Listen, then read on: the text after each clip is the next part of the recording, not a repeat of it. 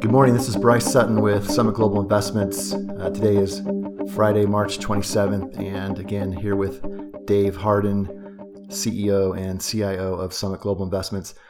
You know, Dave, over the last uh, few days, we've seen a lot of upside uh, in the markets, um, really historic type um, swings back to the upside, which have been wonderful for everyone that's uh, stayed invested. Um, want to talk about that today with you. Also, um, I just got an email this morning um, from Investors Business Daily telling us that our um, SGI Global Fund was one of their best mutual funds in their international category. So excited about that. Um, but I'd really like to just get jump in and get started with the markets and kind of what you're seeing and hear from, you know, our institutional group as to what's going on today. Yeah, absolutely. Thanks, Bryce. I think this is a, a, a, good example. I've been I was watching yesterday, and one of the things I noticed in the big update, the market yesterday um, had such a great update that utilities yesterday actually outperformed. So the market S and P was up six point two, but utilities were up eight point three. Also, interesting note is consumer staples were up really big with the market. So to me, yesterday seemed like there was a rotation happening, and I was looking a little bit at this on Wednesday, even with the big, uh, uh you know, not as big way up, update on Wednesday, but Tuesday, the really, really big update. Utilities actually were outperforming in that big update. So it seemed to me that at towards the later end of this rally that we've had in the stock market, that there's been a rotation into more defensive names. People have been selling what's been working and getting into these names that were adding protection, maybe in anticipation for a day like today. Just checking the numbers this morning, the S&P was down 3.3 and utilities were only down 1.3 whereas consumer staples were only down 1. So capturing not not a lot less than 50% of the downside in consumer staples. So names today, for example, like General Mills and Kroger, which has been beaten up, they're up today, even though the market is down. And other names that are really close are names like Clorox, it's kind of flat, and Walmart's kind of flat.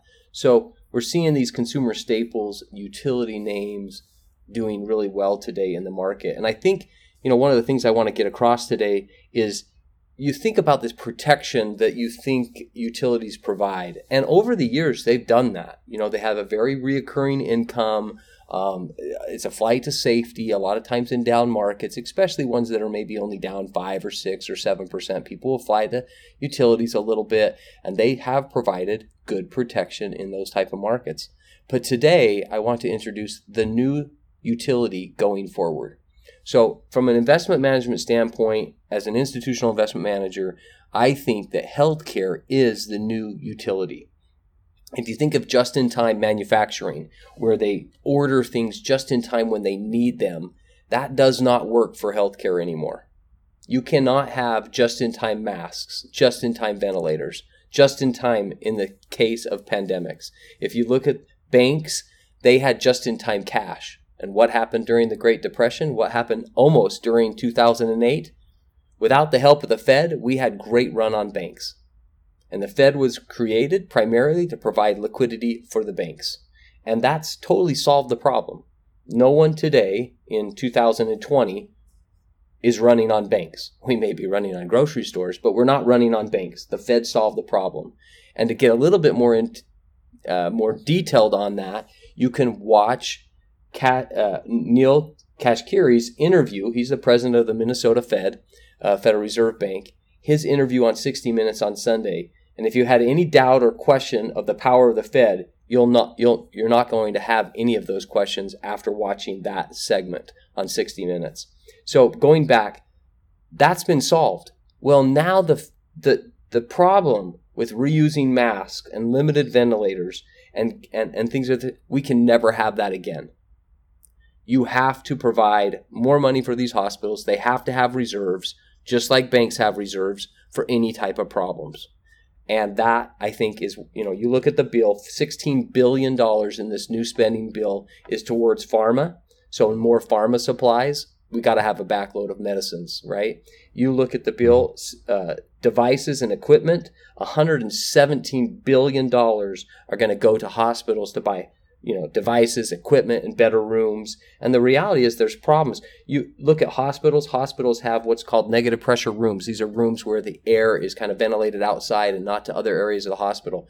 In great hospitals fantastic hospitals maybe they'll have 20 rooms. Like utah's primary children's hospital has 20 negative pressure rooms two of which are in the er that's it.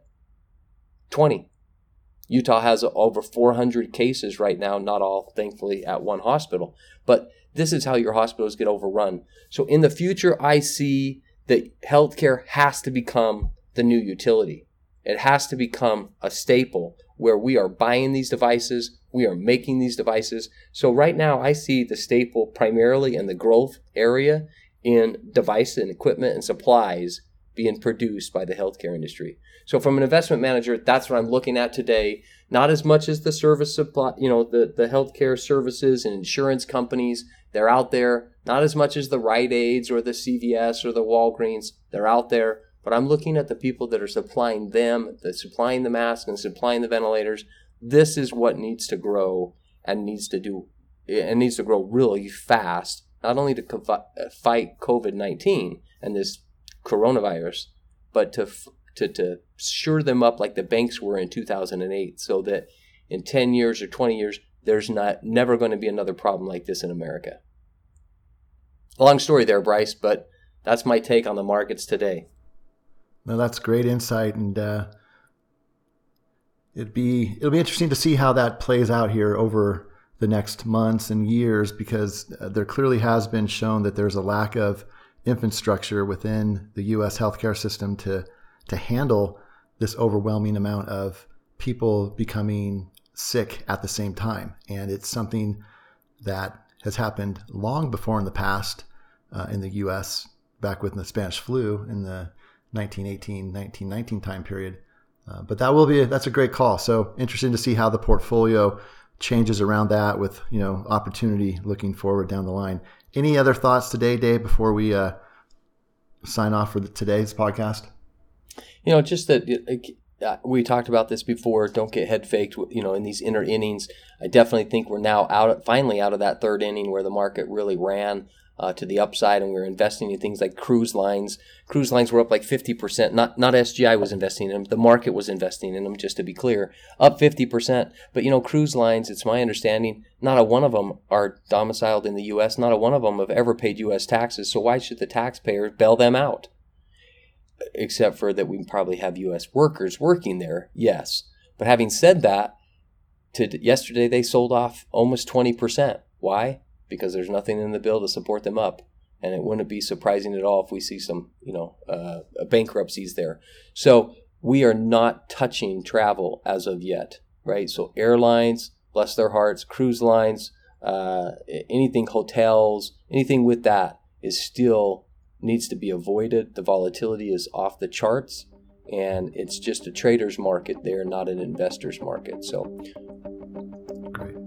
Love it. Okay, excellent insight. Appreciate it, and uh, look forward to talking to you real soon. Thanks, Bryce.